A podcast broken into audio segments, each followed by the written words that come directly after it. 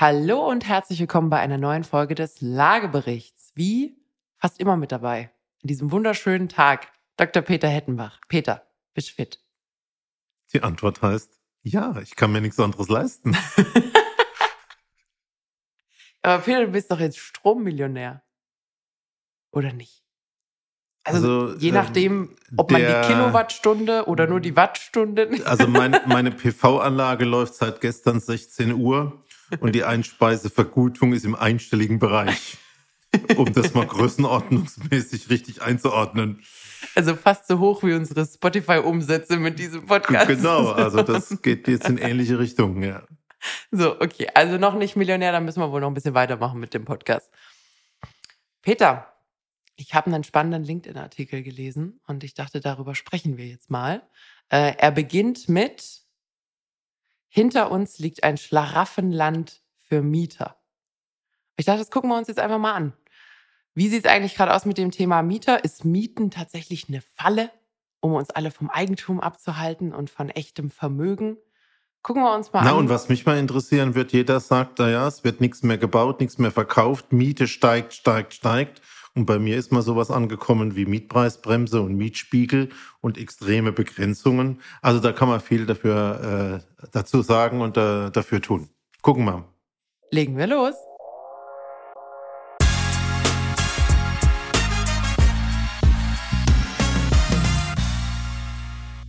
Ja, Peter, also ich bin ja Mieterin und ich habe ja meine Vermieterin schon oft gelobt. Ich kann sie auch nur weiter loben. Ähm, also ich finde die ganz toll. Ähm, aber meinen Zustand als Schlaraffenland zu bezeichnen, habe ich jetzt ehrlich gesagt auch noch nicht gemacht. Also wenn ich den Mund öffne in meiner Wohnung, fliegt kein, kein Obst automatisch rein. Die Miete zahlt sich nicht von selbst. Das ist nicht alles automatisch schön. Ähm, vielleicht ein bisschen Kontext zu dem Zitat. Das Zitat wurde getätigt tatsächlich vor wenigen Tagen äh, vom CEO von Hypoport.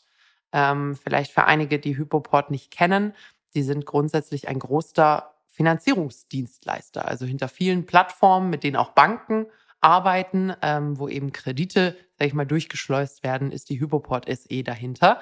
Das heißt, das ist schon ein Mann, der grundsätzlich ein bisschen boah, Gewicht im Finanz Ja, und Banken sind zum Beispiel Volksbanken, Sparkassen, also nicht irgendwelche, sondern die, die auch in den kleinsten Orten für die Leute verfügbar sind. Ja.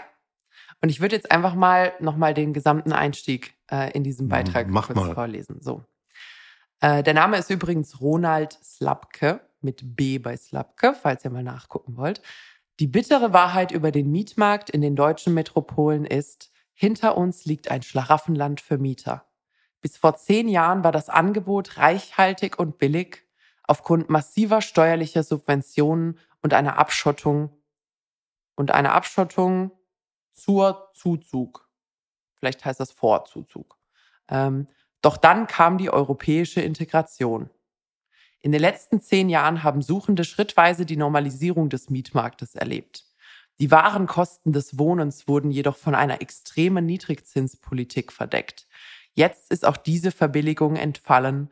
Wohnraum kostet viel Geld, jetzt und in Zukunft. Also, wir können es ja mal so ein bisschen zerlegen. Das ist jetzt gar nichts Persönliches über den Herrn Slapke. Er hat uns da einige Vorlagen äh, geliefert. Also das Erste, worüber ich nach dem Schlaraffenland gestolpert in, äh, bin, ist, bis vor zehn Jahren war das Angebot reichhaltig und billig. Und ich habe mein erstes WG-Zimmer tatsächlich gemietet vor elf Jahren. Elfeinhalb Jahren. Also das, bis vor zehn Jahren habe ich sogar noch mitbekommen. Ich habe 270 Euro gezahlt für mein WG-Zimmer, was sehr billig ist. Ich war in der Konstanzer Innenstadt, das kann man sich jetzt gerade gar nicht vorstellen. Aber wir hatten kein Badezimmer. Das heißt, Habt ihr euch gepudert, oder? Das zum Glück nicht, wir haben keine Perücken getragen. Nee, wir hatten so ein französisches Bad, also Duschkabine in der Küche, Toilette auf ähm, äh, Treppengeschoss. Aber ich habe ja vor dir studiert, ich kenne das auch. Ja, so ein aber Elektroboiler liegen, unter der Dusche, in der Küche und das für sieben Studenten. Ja, aber da liegen so 40 Jahre zwischen unseren, zwischen unseren äh, Studien. Deswegen, also billig, ja, edel, hm, aber jetzt mal, also jetzt mal wirklich, bis vor zehn Jahren war das Angebot reichhaltig und billig. Fehlt natürlich ein bisschen Differenzierung. Wo, was, wie?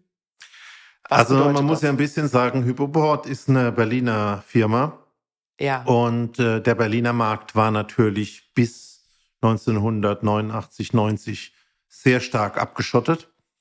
Das und sowieso, ähm, ja. hat auch wieder so zehn Jahre mindestens gebraucht äh, zur Anpassung. Also da sind wir in 2000, aber nicht in 2010. Ich glaube, der Zeitpunkt ist nicht richtig. Mhm. Und ähm, wenn ich jetzt weiterschaue, ähm, ich glaube ja, dass die Digitalisierung diesen Zuzug in die Städte gemacht hat. Ob das jetzt Deutsche oder aus dem europäischen oder nicht-europäischen Ausland äh, Leute sind. Und die hat eigentlich gestartet in meinem Kopf immer 2007 mit dem iPhone. Ja, also du kannst ja ohne iPhone nicht mehr leben. Ich persönlich jetzt? Oder? Ja. Ich hatte auch schon Android. Nein, aber ich würde ich es mitgehen. Also das Thema also Digitalisierung kommt natürlich schon von früher, aber ich glaube, dieser krasse Schub ähm, hat natürlich die App benötigt wahrscheinlich als Motor und die App ist erst relevant geworden. So, also das war so um 2007 ja. und dann hat 2010 dieses ganze Thema auch angefangen äh, mit äh, Finanzcrash, dass man also neue Sachwerte gesucht hat, dass man in Wohnungen gegangen ist. Und ich gebe es ja normalerweise immer als Beispiel, ähm, bis vor 2010 war es nicht sexy, Mietwohnungen zu haben, war es nicht sexy, als Kapitalanlage, als Kapitalanlage in Gebäude zu investieren. Da waren die Baugenehmigungen Eigenheime, Ein- und Zweifamilienhäuser. Und für Mehrfamilienhäuser hat ein bisschen die Wohnungsbaugenossenschaft gesorgt und die kommunalen Baugesellschaften und ähnliche Gruppen. Aber dass dieser Boom in Mehrfamilienhäuser Mietwohnungen entstanden ist mit verbunden billigem Geld und großer Nachfrage in den Zentren, das ist wirklich so ein Thema, das ist so ab 2010 gekommen. Mhm. Das ist wahrscheinlich der Zeitpunkt, äh, von dem er spricht. Mhm. Es war vorher nicht ganz gut, aber danach ist es viel schlechter geworden. Ja, also ich glaube, da muss man auch Berlin sehr stark ausgliedern ja. auf allen anderen deutschen Großstädten. Ähm, Frankfurt hat auch in den letzten zehn Jahren nochmal einen großen Schub hingelegt, würde ich sagen, Hamburg, aber aus anderen Köln, Gründen. München auch nochmal, aber in Berlin ist es am krassesten. Ja, weil Berlin ist halt wirklich, also ich glaube, Leute, die seit 20 Jahren in Berlin leben, die kamen von, du kannst dir frei aussuchen, wo du lebst, überall ist leer, ähm, überspitzt gesagt, hin zu, ah, da ist schon wieder Schlange um den Block, da ist wahrscheinlich Wohnungsbesichtigung. Also das ist in sehr, sehr, sehr, sehr, sehr kurzer Zeit passiert. Deswegen würde ich Berlin da auch nicht als Maßstab nehmen. Das ist ein gesondertes Problem, da soll der Senat sich erstmal drum kümmern. Ähm, aber ich würde trotzdem sagen, also über Deutschland verteilt, würde ich jetzt nicht sagen, dass 2012, also da habe ich, ich habe 2012 angefangen zu studieren. So. Und selbst da hat jeder in Tübingen und sonst und, und in äh, allen Studentenstädten hier in Heidelberg bei uns vor der Haustür darüber geklagt, dass es nicht genug Wohnungen gibt. Also ich glaube, überall wo es äh, irgendwie relevant war zu leben, entweder als Job oder äh, zu, zu Bildungszwecken, hattest du auch 2012 und 2013 und auch davor, irgendwie 2005, 6, 7, 8, trotzdem einen gewissen Mangel einfach. Also und ich bin ja nicht studieren gegangen und habe mir in Heidelberg eine Wohnung gekauft. also so, so war es jetzt auch nicht. Und welches Fahrzeug fährt deine Vermieterin? Bentley oder Jaguar oder Rolls-Royce? Äh, ich habe ja die Theorie, dass die einfach schnipst und auftaucht im Flur. deswegen deswegen äh. kann ich es dir tatsächlich nicht sagen. Aber vom Typ her würde ich sie einschätzen auf so einen mindestens 30 Jahre alten Mercedes. Weißt du, so eine E-Klasse, die man noch so richtig zuverlässig äh, reparieren mhm. kann. Da, da würde ich sie sehen. Aber im Schlaraffenland so. würde ich mir schon ein bisschen ein anderes Auto vorstellen, oder? Für ja. die Vermieter. Ja, tatsächlich. Und ich weiß nicht, welches Geschmeide sie trägt, ob sie schwer mit Goldschmuck behangen ist, wenn sie die technische Abnahme deiner Wohnung macht und mhm. ähnliche Dinge. Also ich glaube, das ist natürlich schon tief in die Kiste gegriffen. Ja, man darf natürlich auch nicht vergessen, was die Perspektive der Person ist, die, äh, die das sagt. So, ähm, es geht aber dann eigentlich weiter in der Argumentierung und ich äh, paraphrasiere jetzt einfach mal, äh, dass natürlich Mieten in so, also du hast gerade gesagt, die Kapitalanlage ist neu.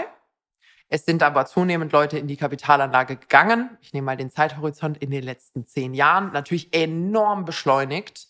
äh, durch die Niedrigzinsphase weil, und da kommen wir später auch nochmal da, dazu zurück, du diese sich selbst abzahlenden Wohneigentumskonzepte hattest. Also, dass man sagt, kauf dir was, vermiet es und dann bezahlt die Wohnung sich selbst und am Ende hast du eine Wohnung. Ich glaube, jeder, der irgendwelche Coaches, YouTube-Videos und sowas gesehen hat, hat gesagt, genau das war das, war das Konzept. Und mein Lieblingsthema, die Masterclass für den Investor. Genau. Genau äh, wo du ohne, ohne Eigenkapital was kaufen kannst, aber die kostet natürlich erstmal ordentlich. genau, und von ja. Menschen, wo man nicht so weiß, ob sie erfolgreich sind oder nicht, ja. äh, genau erklärt bekommt, wie man erfolgreich wird. Genau. Also ähm, das war aber genau der Grund, warum eben solche Coaches, Beratungsunternehmen oder so Masterclasses oder sonst irgendwas wie die Pilze aus dem Boden gesprossen sind. Es war kein Geheimnis. Ähm, es hat sich einfach gerechnet. So, Punkt aus Ende. Da musstest kein Genie sein. Du hattest einfach Glück zur richtigen Zeit äh, an der Stelle im Markt aktiv zu sein. Und über diese Veränderung, dass immer mehr Leute in die Kapitalanlage gegangen sind, hast du natürlich äh, zunehmend Vermieter, profitorientierte Vermieter äh, an der Stelle gehabt. Und hier wird eben argumentiert, dass ähm, man natürlich als Vermieter, der fremd vermietet, äh, viel größere Risiken hat, als wenn ich diese Wohnung selbst bewohnen ähm, würde. Weil vielleicht geht was kaputt, vielleicht dies, vielleicht jenes. Ich muss mich absichern, ich brauche Puffer, vielleicht habe ich Mietnomaden, all diese Dinge. Würde ich unterschreiben. Ähm, grundsätzlich, ja, ja, das ist jetzt auch keine irgendwie wilde, wilde Behauptung. Das heißt, du musst natürlich in der Weitervermietung dann einen kleinen Profit dazwischen schalten. Einen Risikozuschlag. Einen Risiko, einen Risikozuschlag. Wir wissen aus anderen Branchen, wenn man sich zum Beispiel das amerikanische Gesundheitssystem anguckt, die haben diese gigantischen Preise in ihrem Gesundheitssystem, weil du halt fünf bis zehn Mittelmenschen zwischengeschalten hast. Und wenn jeder da nochmal Gewinn draufschlägt, kommt halt am Ende was Astronomisches raus. Das heißt, sobald Mittelleute dazwischen sind, wird es teurer. Ich glaube, das ist jetzt kein Geheimnis, das ist nicht revolutionär, das ist, äh, das ist so. Ähm, die Frage ist aber, ob das ein, also zum Beispiel meine Frage ist, ob das ein Missstand ist. Und ob Eigentum überhaupt noch die Alternative zum Mieten ist. Ich gucke mir das zum Beispiel an. Ähm, lange Zeit, die sind jetzt auch sehr schnell verschwunden, wieder gab es diese Mietkaufrechner. Also, ähm, also sie sind nicht ganz verschwunden, aber sie sind nicht mehr ganz so attraktiv aus offensichtlichen Gründen, wo du eben sagen konntest, ich könnte mir leisten oder ich zahle aktuell 1500 Euro Miete. Ähm, und dann merkt man, ah, okay, wenn du vielleicht 1600 Euro nehmen könntest, dann kannst du dir eine vergleichbare Wohnung auch kaufen. Die Rechnung geht auf.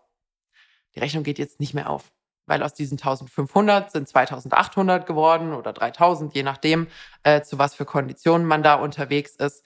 Und dieses Thema Kaufen statt Mieten ist meiner Meinung nach, also ist, über, ist überhaupt kein Gespräch mehr in den meisten, also vor allem in den Städten. Ja, und ich glaube, da fehlt auch noch diese wichtige Komponente, erzähle ich auch schon ganz lang.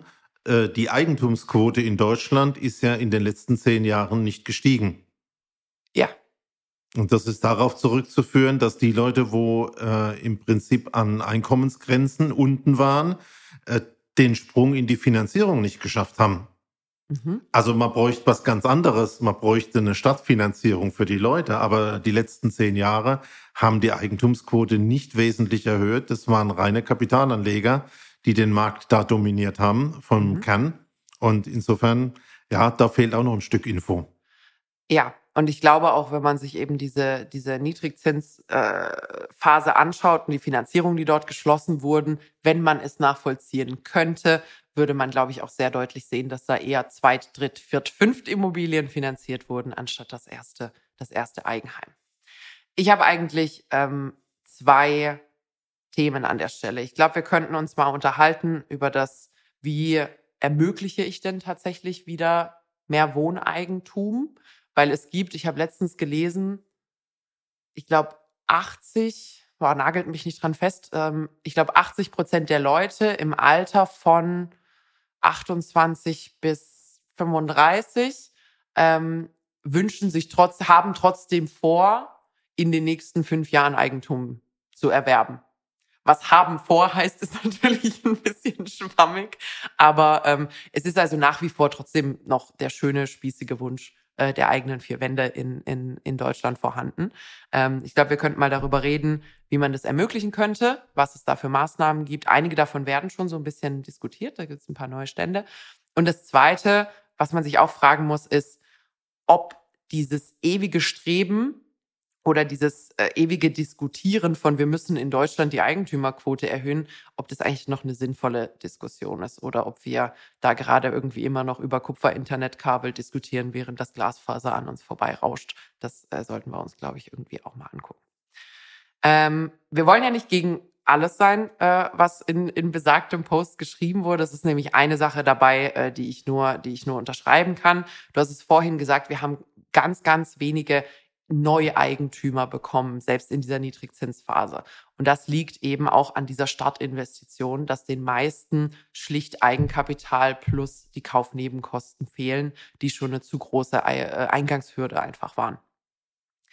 Ähm, es gibt jetzt erste Modelle und es ist auch hier erwähnt worden, dass man ja das Thema Grunderwerbsteuer eigentlich mal anpacken könnte. Das hat man doch gerade angepackt.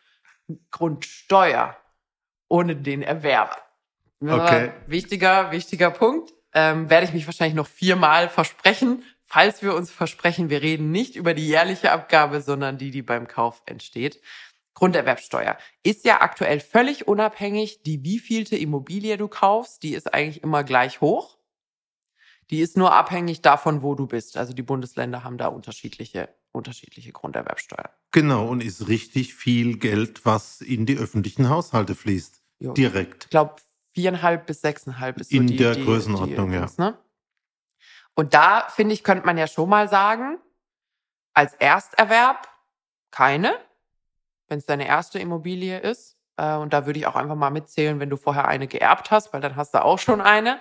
Ähm, aber wenn es deine erste Immobilie ist und du selbst einziehen willst, könnte man ja auch nochmal mit reinnehmen, dann zahlst du keine Grunderwerbsteuer. Also ein bisschen orientieren an dieser, äh, an diesen anderen Steuerbefreiungen, die es bei Immobilien Und gibt. Und das ist ja richtig viel. Also wenn ja, du ein Haus mit 500.000 Euro siehst, wir, ich kann ja nicht so schnell rechnen wie du, äh, 500.000, äh, 5 Prozent davon 25.000 Euro. Das ist A, im öffentlichen Haushalt viel Geld. Mhm. Und zum anderen sind 25.000 EK, Eigenkapital, was du nicht brauchst, auch ein Haufen Geld. Also, also das total. würde schon ein großer, großer Schritt sein. Ja, und man könnte es ja eigentlich auch noch weiterspinnen und sagen, wenn man ähm, eigentlich nicht ermutigen möchte, dass irgendjemand 20 Immobilien hat und ein anderer null, dann kann man ja auch mal überlegen, ob man die nach oben hin stapelt und einfach sagt, vielleicht so wie beim Zweitwohnsitz, wenn du dir halt die zehnte Immobilie als Kapitalanlage kaufst, vielleicht zahlst du dann auch mal 8% Grunderwerbsteuer. Sag ich, Rode, mal bitte. Nein, aber einfach mal in den Raum geworfen. Kann man ja, kann man ja seine. Glaube ich ja nur niemand Ziele das Thema anpacken. Hessen diskutiert's. Hessen diskutiert das Thema des Erlasses der Grunderwerbsteuer für Ersterwerbler zur Eigennutzung. Aber diskutiert ist natürlich auch, also ja, in also der ich, Reifephase eines ich Gesetzes finde, das sehr, ist sehr der ganz vorne jung. der Anfang. Ja. Und ähm, ich glaube, noch viel einfacher, wie jemand Geld geben, subventionieren ist, naja, ich habe halt keins gekriegt. Ja. Ähm, aber das ist noch, glaube ich, auch für einen Staat besserer Weg. Finde ich gut. Und eliminiert ja an der Stelle, also du hast ja gerade gesagt, man könnte ja auch Geld geben. Die Herausforderung dabei ist, ähm, wenn du Anträge stellen musst, um Geld zu bekommen, wie wird dir das dann zur Verfügung gestellt? Wann kommt das? Das ist ja ein ganz großes Thema. Wie lange benötigt das? Wenn du im Endeffekt einfach quasi auf Grunderwerbsteuerbefreiung äh, an der Stelle ähm, äh, einen Antrag stellen könntest, stelle ich mir das prozessuell auch deutlich einfacher vor, jemandem kein Geld einzuziehen, als jemandem Geld auszubezahlen. Also wäre eine Idee. Und ich glaube, wenn Deutschland das ernst meint mit dem Thema Eigennutzung und Eigentum ähm, an der Stelle erhöhen, ist es, glaube ich, auch wirklich so die einzige Stellschraube, an die du gehen kannst. Weil das Thema Makeln, das haben wir jetzt schon gemacht. Also das, äh, die Makler und Maklerinnen haben jetzt schon Vorgaben, um es da so ein bisschen einfacher zu machen. Ähm, aber da sehe ich jetzt wirklich den größten Hebel erstmal beim, ähm, beim Thema, beim Thema äh, Grunderwerbsteuer.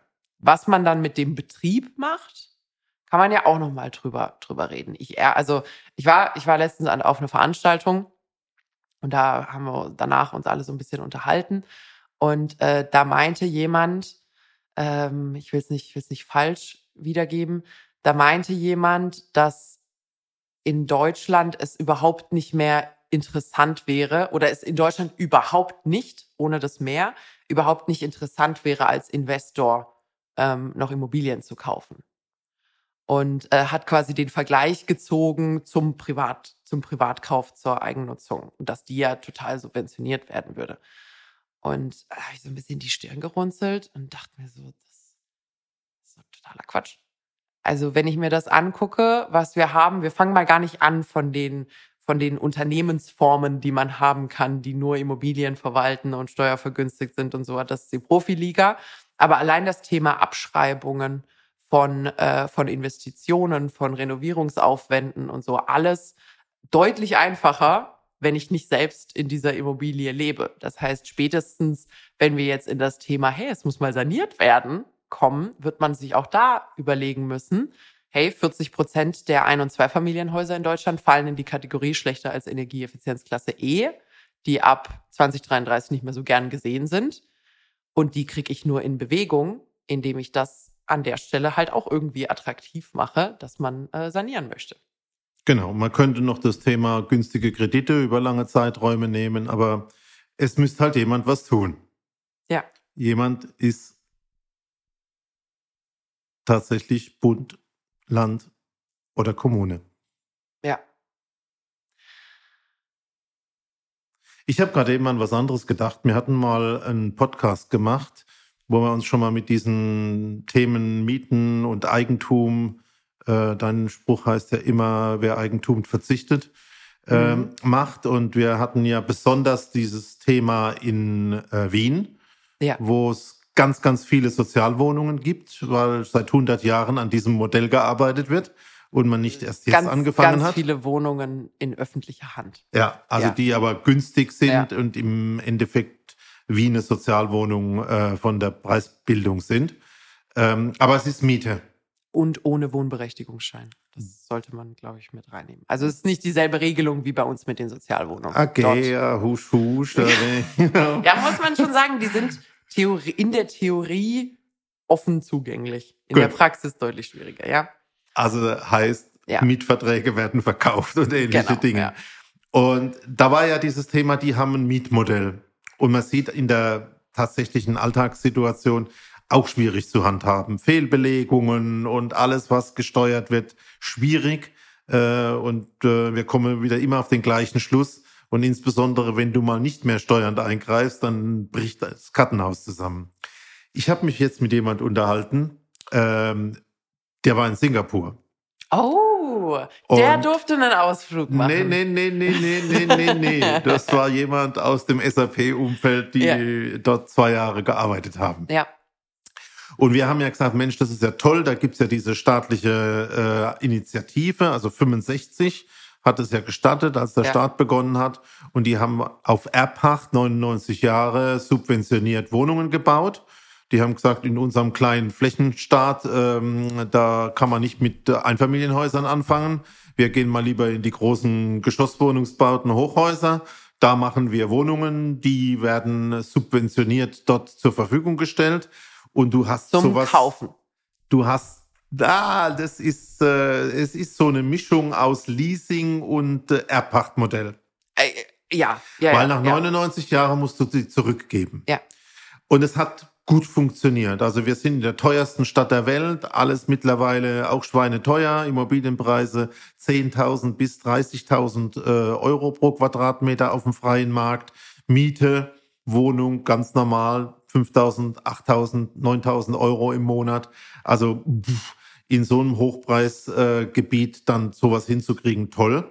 Und, und weißt, die haben eine Eigentümerquote von über 80 Prozent. Und die haben damit eine Eigentümerquote ja. von 85 Prozent. Und das ist mir gerade eben wieder eingefallen. Und äh, die Dame, mit der ich da gesprochen habe, die hat jetzt erzählt, da passiert Folgendes.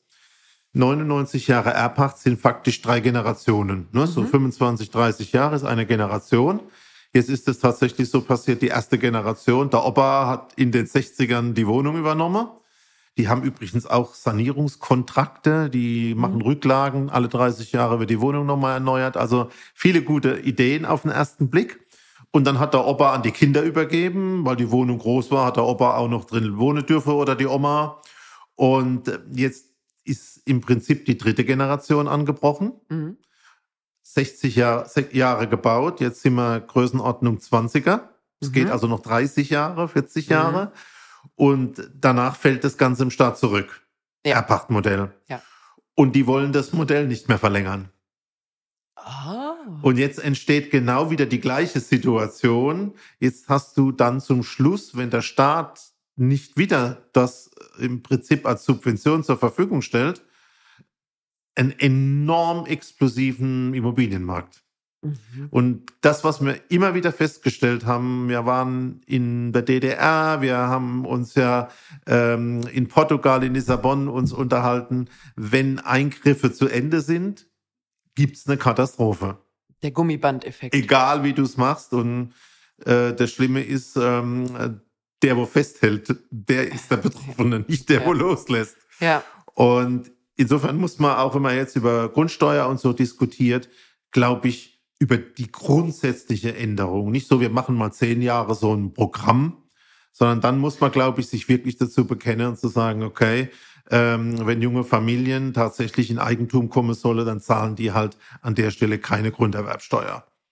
Und, und auch da ähm, das können wir jetzt so ein bisschen koppeln mit, ist es überhaupt zeitgemäß, dass ich das noch fördern will oder, oder wollen die Leute das vielleicht auch gar nicht mehr? Weil zum Beispiel ich, haben wir ja auch schon mal drüber gesprochen, ähm, ja, ich habe lange studiert, also hat auch ein bisschen gedauert, bis ich dann mal Geld verdient habe, aber ich bin jetzt nicht händeringend auf der Suche nach einer Wohnung, die ich kaufen kann, um dort einzuziehen. So, muss man, muss man an der Stelle auch sagen äh, und viele andere auch nicht, weil man sich denkt, ich bin jetzt gerade in Berlin, vielleicht bin ich in zwei Jahren in Hamburg, vielleicht ziehe ich dann nach Kopenhagen äh, oder nach Lissabon, wer weiß. Ich bin noch nicht sesshaft. Also auch das Sesshaftwerden schiebt sich ja immer weiter nach hinten, ähm, ist also auch eine Lebensstil, äh, eine Lebensstilfrage. Was ich aber eigentlich sagen wollte, du hast es jetzt gerade gesagt, man könnte natürlich da, ich sag mal, kreativ werden, aber nicht temporär, sondern man muss halt die Mechanik, die Mechanik anpassen. Das finde ich die Stelle. wesentliche Erkenntnis. Du musst einen dauerhaften Zustand einrichten. So ist es dann halt. So aber du musst es vor allem, und das ist das, wo ich meinen größten Schmerzpunkt einfach gerade habe mit den, mit den politischen Messages und, und auch Maßnahmen, die wir gerade zu sehen bekommen. Da muss halt ein Masterplan her. Weil du kannst zum Beispiel so ein, so ein Programm kannst und musst du koppeln mit der Belebung des Umlands und der Belebung von ländlichen Gegenden. Weil wenn ich jetzt natürlich reingehe und sage, ich fördere jetzt Eigentum in Berlin, dann gehen da halt noch mehr Investoren und Investorinnen rein und kaufen günstig Eigentum in Berlin. Das heißt, du musst es koppeln an Sanierungsthemen und sagen, hör mal zu, wenn du diese Gelder in Kauf nimmst, dann verpflichtest du dich, dass deine Immobilie bis Stichtag X die den und den Energieeffizienzgrad hat oder Energieeffizienzklasse hat. Ähm, es gibt unterschiedliche Grade für ein Förderprogramm, je nachdem, wo du bist. Wir haben ja sowas zum Beispiel für, für, für Ärzte auch schon, wo du als Arzt inzwischen richtig Geld angeboten bekommst, damit du irgendwie zwei oder drei Jahre aufs Land gehst, weil die dort einfach keine Ärzte mehr haben. Das heißt, solche Dinge ähm, muss man, es muss halt ineinander greifen. Wenn du jetzt wieder eine isolierte Maßnahme machst, die nur Geld für Kauf zur Verfügung stellt, dann hast halt nichts gewonnen. Und dieser Masterplan, der Masterplan Klima und Wohnen, und eigentlich muss auch Verkehr und Energie rein, das ist ja das Schwierige an der Stelle, der fehlt mir aktuell einfach. Diese Vision, äh, wir haben ja über Saudi-Arabien so oft gesprochen, dass ich mich manchmal fühle, als wären wir sponsert, aber wir sind es leider nicht. Sonst, sonst würden wir andere Autos fahren. Ähm, die haben ja sowas wie Vision 2030 oder, oder Vision 2040. Wir haben jetzt theoretisch in Deutschland dieses äh, Fit for, ich glaube, Fit for 55. Da geht es um die 55-prozentige Reduzierung der CO2-Emissionen bis Stichtag X. Und sonst ist bei uns, glaube ich, alles geeicht auf das Jahr 2050 mit dieser Klimaneutralität. Aber halt so richtig Vision, was die Meilensteine dorthin sind, sehe ich jetzt bei uns nicht. Also das müsste ja ein Jahrhundertprojekt werden, so ein richtiges Jahrhundert-Infrastrukturprojekt. Und es, ich sehe es nicht. Und ich glaube, das, das, ist, das ist das, wo viele Leute gerade auch einfach frustriert sind, wo man sagt, ich sehe nicht, wohin wir uns gerade bewegen. Und ich sehe auch nicht, und da äh, sehen wir ja auch die ersten Schmerzsymptome einer solchen, äh, einer solchen Entwicklung und die ersten Frust Anzeichen, nämlich durch Proteste und Co. Jetzt gerade ähm, durch Leute, die sagen, ihr zeigt mir keinen Weg auf, ähm, wie wir diese Schritte, wie wir diese Schritte tatsächlich gehen und wie wir diese Ziele erreichen. Das ist, finde ich, in der Wohnwirtschaft genauso.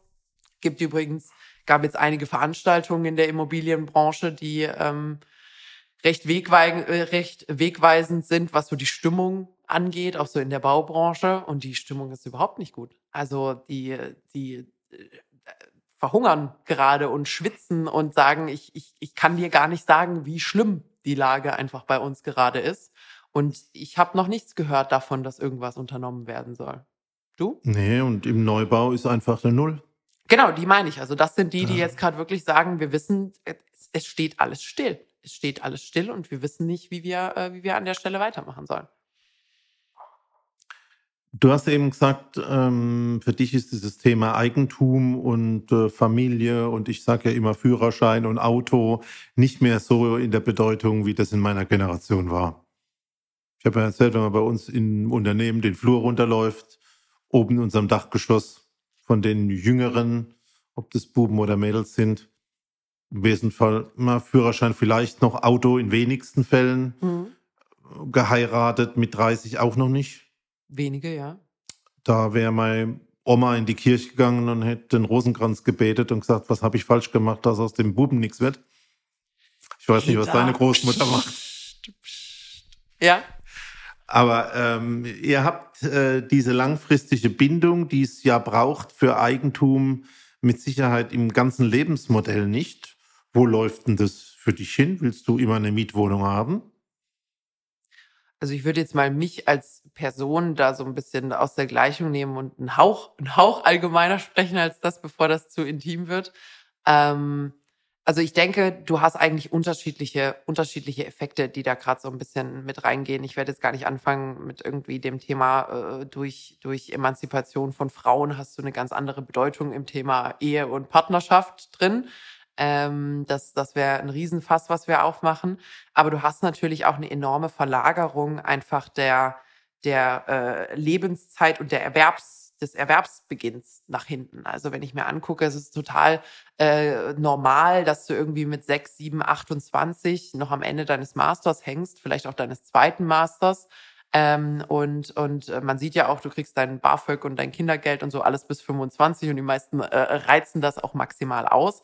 Das heißt, da, wo du vor, vor gar nicht so langer Zeit, eigentlich Anfang 20, verheiratet warst und wenn du mit 27 nicht verheiratet warst, dann gab's Schächtelefest, weil du irgendwie eine alte Schachtel geworden bist, die nicht verheiratet ist. Ähm, das, das gibt so nicht mehr. Und ich glaube, dann beginnt ja für viele erstmal diese Phase von, hey, ich habe jetzt endlich mal ein bisschen Geld. So, ich, ich kann jetzt endlich mal ein bisschen leben und ich muss mal gucken, wo es eigentlich für mich hingeht. Ähm, man ist viel flexibler. Es gibt ganz andere, ganz andere Möglichkeiten, was man machen möchte, machen kann. Ähm, auch das, auch das ist ja relativ neu als Phänomen, auch durch die Digitalisierung. Und ich glaube, dann drehst du dich halt um und bist dann irgendwie 35 und hast vielleicht mal eine Ecke gefunden, in der du dich dann wohlfühlst. Und ich denke schon, dass dann immer noch äh, die Leute sich denken, jo, also würde ich dann gerne. Aber 35 ist natürlich 10, 15 Jahre später, als Leute das früher gemacht haben. Und das ist, glaube ich, ein Problem dann in der Berechnung hinten raus, weil gut, mit dem Rentenalter wird es wahrscheinlich kein Problem mehr geben, weil, weil wir gehen alle nicht in Rente. Aber die Mathematik geht halt nicht mehr so ordentlich auf für die meisten. Also nur am Rande, in Mannheim ist ja jetzt gerade Bundesgartenschau. Ja. Und da Warst du schon da? Nee, aber da, ich fahre ja öfters vorbei und da, wo die Seilbahn fährt, in ja. Freudenheim am ja. Aubuckel, ähm, da gibt's ja so ein rotes Hochhaus, wenn du das kennst. Und das war das in Anführungszeichen Mädchenwohnheim. Da haben die unverheirateten Mitarbeiter von Daimler-Benz gewohnt. Ah ja. Und du kennst den Spitznamen in Mannheim. Nee. Das Gebäude. Benz-Baracken. Na, das Gebäude hatte in Mannheim den Namen Das Schraubenlager. Ich wow. weiß doch, dass du dich da immer wow, so schön wow, aufregen kannst. Aber jetzt hast du zumindest noch ein bisschen Geschichte von Mannheim mitgekriegt. Ja, also dunkle Geschichte. Für, für mich ist aber noch nicht erschlossen, wo das, wie das hingeht. Und ähm, wir haben Jetzt Ideen, ja, wir bräuchten eine grundsätzliche Lösung, Masterplan, wirklich mit allen Komponenten drin, verstehe ich, packt ja aber niemand an. Und was ist im Markt momentan die Situation, wenn wir mal zurückkommen auf unser Thema Miete? Ich sehe nur, dass jetzt, wenn es der Markt hergibt, nehmen Mitarbeiter auch so viel Geld, wie sie von einem Unternehmer kriegen, wenn beispielsweise Programmierer knapp sind. Und ich sehe zum Umkehrschluss, dass auch die Vermieter, die jetzt vielleicht auch manchmal in Zwangssituationen sind, weil die Kredite und die monatlichen Belastungen steigen, jetzt natürlich auch versuchen, so viel an die Mieter abzudrücken, wie es nur irgendwie geht. Hm. Und ähm, wenn du dann also siehst, äh, da haben wir, glaube ich, ja schon mal drüber gesprochen, jetzt werden möblierte Mietverträge kurzfristig abgeschlossen, weil man hm. damit die Regeln, die muss man schon sagen, eindeutigen, einseitig festgelegten Regeln bei der Regulierung der Mieten umgehen kann. Ähm, ich was, sehe jetzt, was heißt denn einseitig festgelegt? Ah ja, also wenn du nur sagst, äh, der Staat kümmert sich darum, dass der Mieter nicht viel bezahlen muss und der so. Unternehmer auf der anderen Seite wird mit seinen Kostensteigerungen alleingelassen, okay, okay, dann geht das so nicht. Mhm. Also da, äh, das ist, glaube ich, äh, Grundschule. Und ähm, nochmal zurück zu dem ganzen Thema. Jetzt hast du also ähm, das Thema, dass die einen machen ähm, möblierte Wohnungen und hm, schließen die Verträge kurzfristig ab, weil sie damit aus diesen ganzen Mietspiegel, Mietpreisbremsdingen sind. Gibt ja auch Städte, die haben das nicht. Ähm, die andere Geschichte ist jetzt dieser Sprung mit den Indexmieten. Mhm. Dass jetzt jeder, der einen neuen Mietvertrag macht, einen Indexmietvertrag macht, weil er zwar sich bei der ersten Festlegung an den Mietspiegel halten muss, aber danach kann er die Anpassungen im Prinzip mit dem Index machen und dann wieder aus dem Mietspiegel rausgehen. Also das ist doch alles Tit for Tat. Das ist doch alles ähm, wirklich ähm, ganz schwierig, Einzelkampfsituation. Und ähm, ich glaube schon, kommen wir nochmal zurück auf unseren Herrn Slapke, ähm, dass momentan äh, ein gewisses Wettrüsten äh, schon auch angefacht wird. Wettrüsten inwiefern? Mieter, Vermieter in den also Wohnungen, du, ja. die im Prinzip auf den Markt kommen. Weil es auch so, ein, so, ein, so ein Antagonismus auch ein gewisser, der ja, ich, ich also das wäre jetzt, das wäre jetzt eigentlich auch mein ähm, mein Ansatz gewesen. Du wirst ja nie ein echtes Win-Win haben, wenn du nur Mangel verwaltest. Und, und ich glaube, ich glaube, solange diese Situation also so stark aus der Balance ist, was Angebot und Nachfrage angeht, wirst du da auch eigentlich nur ähm, von dem einen ins andere Extrem gehen. Also wie so, wie so ein äh, Metronom einfach von links nach rechts wippen, dann greift der Start mal ein, dann schlägt es in die andere Richtung, dann verändern sich die Marktbedingungen, schlägt es wieder in die eine Richtung. Also ich glaube, so Mangel verwalten kann nicht erfolgreich sein. Kann es nie. Es gibt immer Verlierer dabei. Und ich glaube, das ist jetzt wirklich, wirklich eigentlich so der, der wichtigste Ansatzpunkt. A, als Staat sorg infrastrukturell dafür, dass diese Städte nicht mehr so lebensnotwendig für die Leute sind. Also andersrum macht das Umland attraktiver. Ich kenne niemanden, der sagt, ich finde eine grüne Wiese hässlich und ich mag's nicht, wenn man Vögel hört beim Aufwachen. Aber es ist halt immer ein dickes, fettes Aber dahinter von, ich kann halt nicht 40 Minuten fahren morgens, um meine Kids in die Kita zu bringen. Und, und das sind, das sind Dinge, das muss, dieser Missstand muss behoben werden, damit die Leute überhaupt Alternativen haben. Und das zweite ist, und da, da wird gerade unfassbar geschwächelt, du kannst den Neubau nicht einfach sterben lassen. Also die Frau Geiwitz, habe ich vorhin auch gelesen, ähm, hat wohl gesagt, dass das Ziel von 400.000 Wohnungen erst wieder 2024 erreicht werden könnte. Also sehr, sehr optimistisch. Ich habe mit den letzten drei Jahren aufsummiert, vielleicht. Nochmal, ich habe auch das schon mal im Podcast behandelt. Die 400.000 Wohneinheiten sind ja eigentlich der Ersatzbedarf. Wenn du genau. 40 Millionen Wohnungen hast, musst du halt ein Prozent erneuern. Das ist gar nicht eine Erweiterung. Und äh, da wir eine gewisse Umschichtung brauchen, geht es halt jetzt in die Zentren. Aber das brauchst du. Aber es ist ja momentan einfach nicht finanzierbar. Du brauchst entweder aus dem Wohnen neue Einnahmequellen das sind ja so Themen, wo wir uns dran beschäftigen. Wie funktioniert denn das mit Abrechnung von Wärme, von Strom und ähnlichen Dingen? Äh, was kann man denn noch an Erlösquellen erschließen bei einer Immobilie?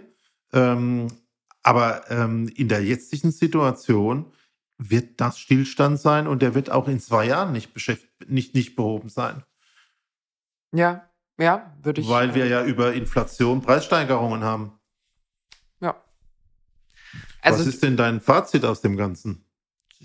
Gehen wir jetzt einen trinken oder was? Ähm, wie äh, einige Leute mit äh, starkem kroatischen Akzent sagen würden, alles scheiße. Nein, also ich meine, Kopf in den Sand stecken äh, dürfen wir an der Stelle auch nicht. Es gibt Möglichkeiten. Ich muss aber sagen, aktuell, dadurch, dass das, dass dem Neubau ja wirklich der Arm hinterm Rücken verdreht ist, anders kann man es an der Stelle gerade gar nicht sagen, sind auch die Mittel als Privatwirtschaft extrem limitiert. Ähm, und, und da muss ich gerade schon sagen, also ohne signifikante Eingriffe, und wir haben jetzt gelernt, auch die haben immer Spätfolgen, ähm, des Staates sehe ich da erstmal überhaupt keine Verbesserung.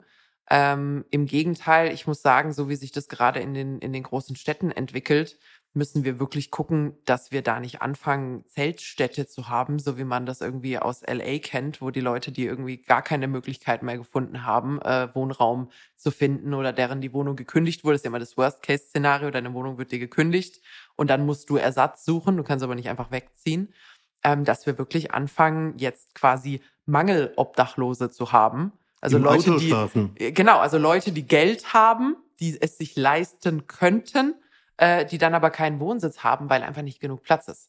Und ich glaube, diese, dieses, dieses Kippen passiert sehr schnell.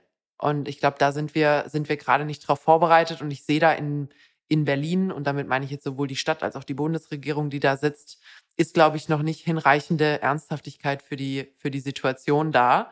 Weil, und auch das haben wir jetzt gelernt, äh, ich habe ja schon mal gesagt, der nette Herr, der mal im Flieger neben mir saß, der meinte, the good thing is we're close to the toilet, the bad thing is we're close to the toilet. Bei Immobilien ist das Gute ist, wir bauen für die Ewigkeit. Das Schlechte ist, wir bauen für die Ewigkeit und es dauert ewig, bis wir bauen.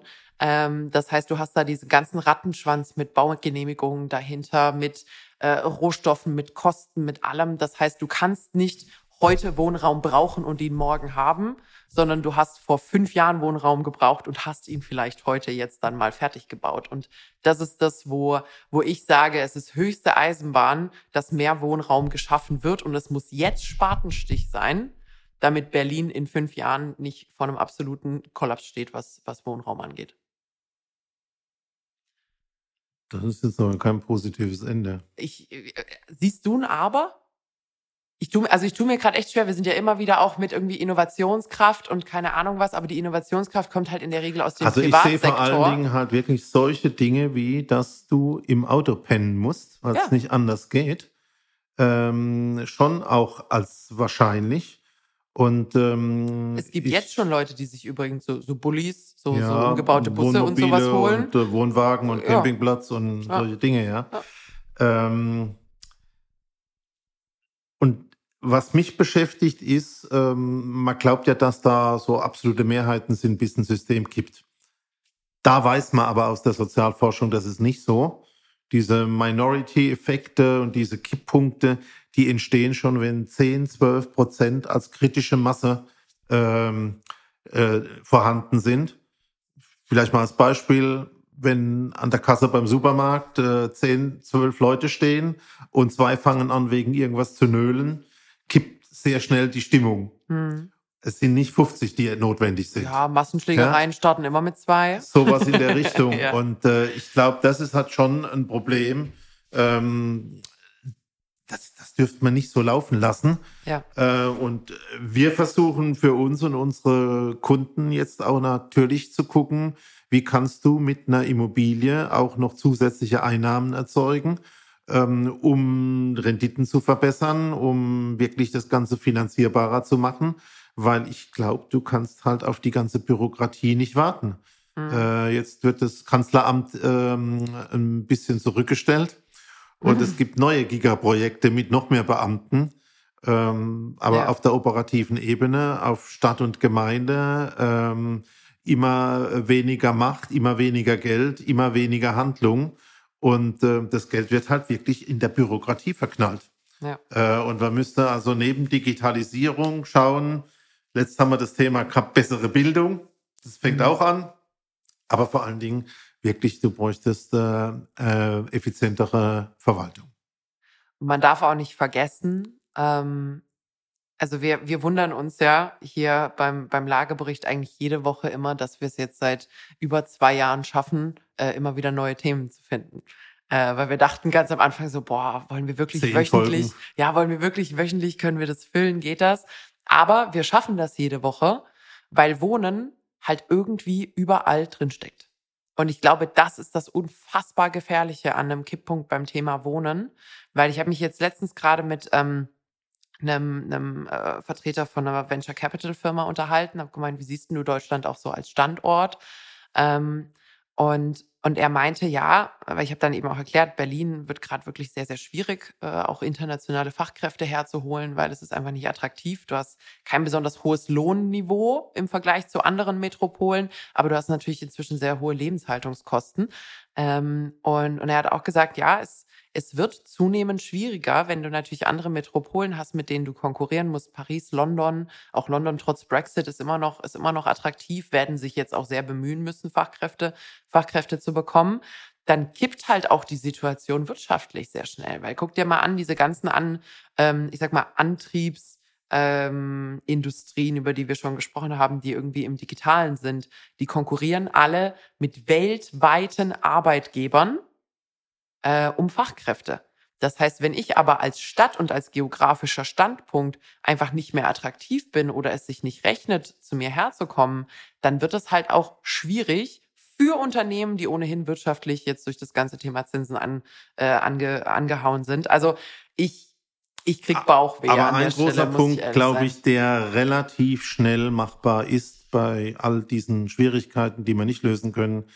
Ähm, es gibt erfolgreiche Unternehmen, die brauchen Mitarbeiter. Die Mitarbeiter, die kriegen keine oder nur sehr, sehr teure Wohnungen.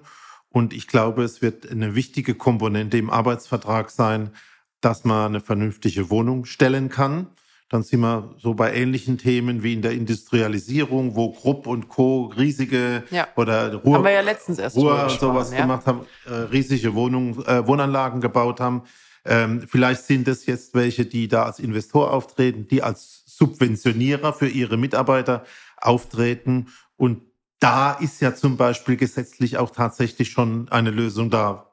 Wie gesagt, wir sind ja keine Steuerberater und Empfehler, aber es gibt die Variante, du kannst ähm, 25 Prozent deinem äh, Mitarbeiter einen, sage ich mal, Wohnzuschuss geben unter bestimmten Bedingungen ähm, und das noch vor Steuern. Also vor dem Hintergrund, da gibt es wahrscheinlich am ehesten eine Möglichkeit, äh, man muss mal versuchen, was die Unternehmer dafür tun können.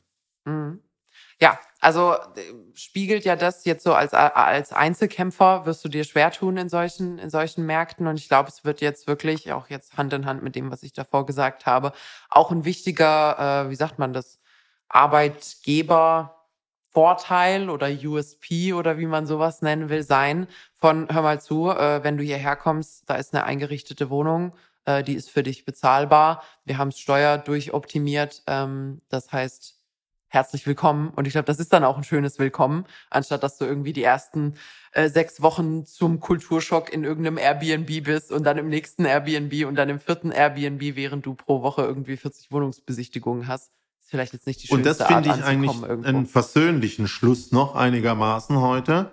Und ich glaube, dass durch die Internationalisierung der Konzerne und dass die C-Ebene, diese CFOs und die Entertainment Officer oder wie die da heißen, ähm, sowas bist du ja, oder? Ich bin äh, unser Chief Entertainment Officer, genau, klar. klar. Ähm, dass die, äh, wenn die aus dem Ausland kommen, sich dieses Steuersystem und diese Kompliziertheit in Deutschland gar nicht vorstellen können, nee. dass die sich damit nicht beschäftigen, deswegen die Idee gar nicht haben. Und die Mitarbeiter, die kommen, wir sehen sie an unsere Kollegen aus Südamerika, äh, die sagen, äh, verstehe ich nicht, alles mhm. zu kompliziert. Mhm ist es auch, muss man und einfach, damit, auch da, als hier geborene Person muss man sagen. Aber da könnte man am ehesten was tun, weil das ist heute auf der Gesetzesebene ja. möglich. Genau. Also da könnte man sicher, du hast vorhin gesagt, es gibt so ein paar ähm, äh, Mitarbeiterwohnungskonzepte. Da würde sicher auch noch einiges gehen, ähm, dass man vielleicht Vergünstigungen bekommt, wenn man für die eigenen Leute baut. Oder wir haben ja jetzt, ich glaube, zwei Folgen her ist es,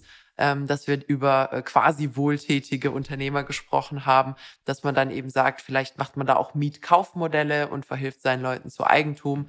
Ähm, alles alles möglich, ähm, würde auch das ganze Thema Fluktuation ein bisschen einfangen. Äh, ja, aber also, dieses aber auch da vernetzt sind viele Dinge, die sich da an der Stelle sind viele Dinge, die sich da an der Stelle irgendwie dann doch bewegen müssen. Ähm, jo. Ist heute nicht die positivste Folge gewesen. Wir gehen jetzt einen trinken. Wir gehen jetzt auf die, auf die Nachricht, gehen wir jetzt erstmal einen trinken. Und falls das mit dem Mietschlaraffenland vorbeigeht, gehe ich mal gucken, was ihr noch für Freizimmer hier im Keller habt. Vielleicht ein paar Süßigkeiten essen, Schlaraffenland verbinde Und ich freue mich darüber, dass mein Auto Standheizung hat, falls es mir doch noch als Zuhause zählen muss. Nee, gut. Ich glaube, das äh, war ein guter, war ein guter Rundumschlag mit einem aktuellen, mit einem aktuellen Aufhänger.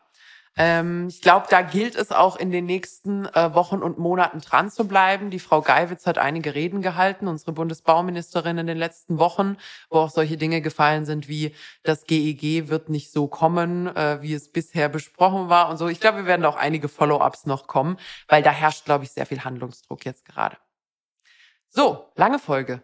Ich habe fertig. Dabei habe ich mich extra unbequem hingesetzt gehabt, damit wir ein bisschen schneller unterwegs sind. Aber jetzt werde ich wahrscheinlich nicht aufstehen können. Auf mein hohes glaub, Alter hin. ähm, ähm, meine Söhne haben ja immer gesagt, wenn sie gefragt worden ist, Papa, wie verdient der sein Geld? Ja. Hat der Stefan immer gesagt, äh, die Menschen geben ihm Geld und dann fängt er an zu erzählen. Vielleicht können wir bei dir irgend so eine Geschichte körperliche Schläge, ähm, wenn du Redezeitüberschreitungen hast. Dass man so alle fünf Minuten mal dolle gezwickt wird Ja, oder so. Oder, Oder irgendwie Stromschläge. Füße mit hin. Salz Ja, ja. einreiben und von der Ziege ablecken lassen. So um irgendwas. Gottes Willen. So, das, das ist jetzt auf jeden Fall unser Hinweis, definitiv äh, den Wrap-up zu machen. So, äh, das war unser Input. Äh, wie immer, wenn ihr irgendwie Anmerkungen habt, eigene Erfahrungsberichte oder sonst irgendwas, wir freuen uns da immer von euch zu hören. Außerdem ähm, sind wir gerade ein bisschen am Sound optimieren. Ich habe ein bisschen Budget vom geizigen Peter zur Verfügung gestellt bekommen. Jetzt darf ich hier ein bisschen, ein bisschen in Tech investieren. Das heißt, ihr dürft uns auch gerne Feedback geben. Wir werden jetzt so Folge für Folge ein bisschen durchoptimieren, ob ihr da auch eine Verbesserung merkt, äh, weil wir wollen natürlich, dass ihr optimales Sounderlebnis habt. Seid aber ein bisschen nachsichtig mit uns, falls wir noch eine kleine Lernkurve hinlegen müssen an der Stelle. So, Falls ihr uns empfehlen wollt, ähm, dürft ihr das natürlich jederzeit tun. Ihr könnt uns auch gerne eine Bewertung entweder dalassen als Sternebewertung oder schreiben. Am einfachsten geht das bei Spotify oder bei Apple Podcast. Viele von euch haben schon Bewertungen dagelassen, allerdings ein Großteil noch nicht. Wenn ihr also jetzt kurz so 0,2 Sekunden hättet, wären wir euch auf jeden Fall sehr dankbar. Ansonsten freuen wir uns natürlich, dass ihr äh, reingehört habt diese Woche und ähm, ja, Peter? Auf eine gute Zukunft mit einer guten Bewertung, oder was soll ich jetzt sagen? Mensch, du hattest eine Aufgabe. So, mit diesem Chaos verlasse ich euch jetzt und ihr findet uns immer mittwochs überall, wo es Podcasts gibt. Bis dann. Ciao.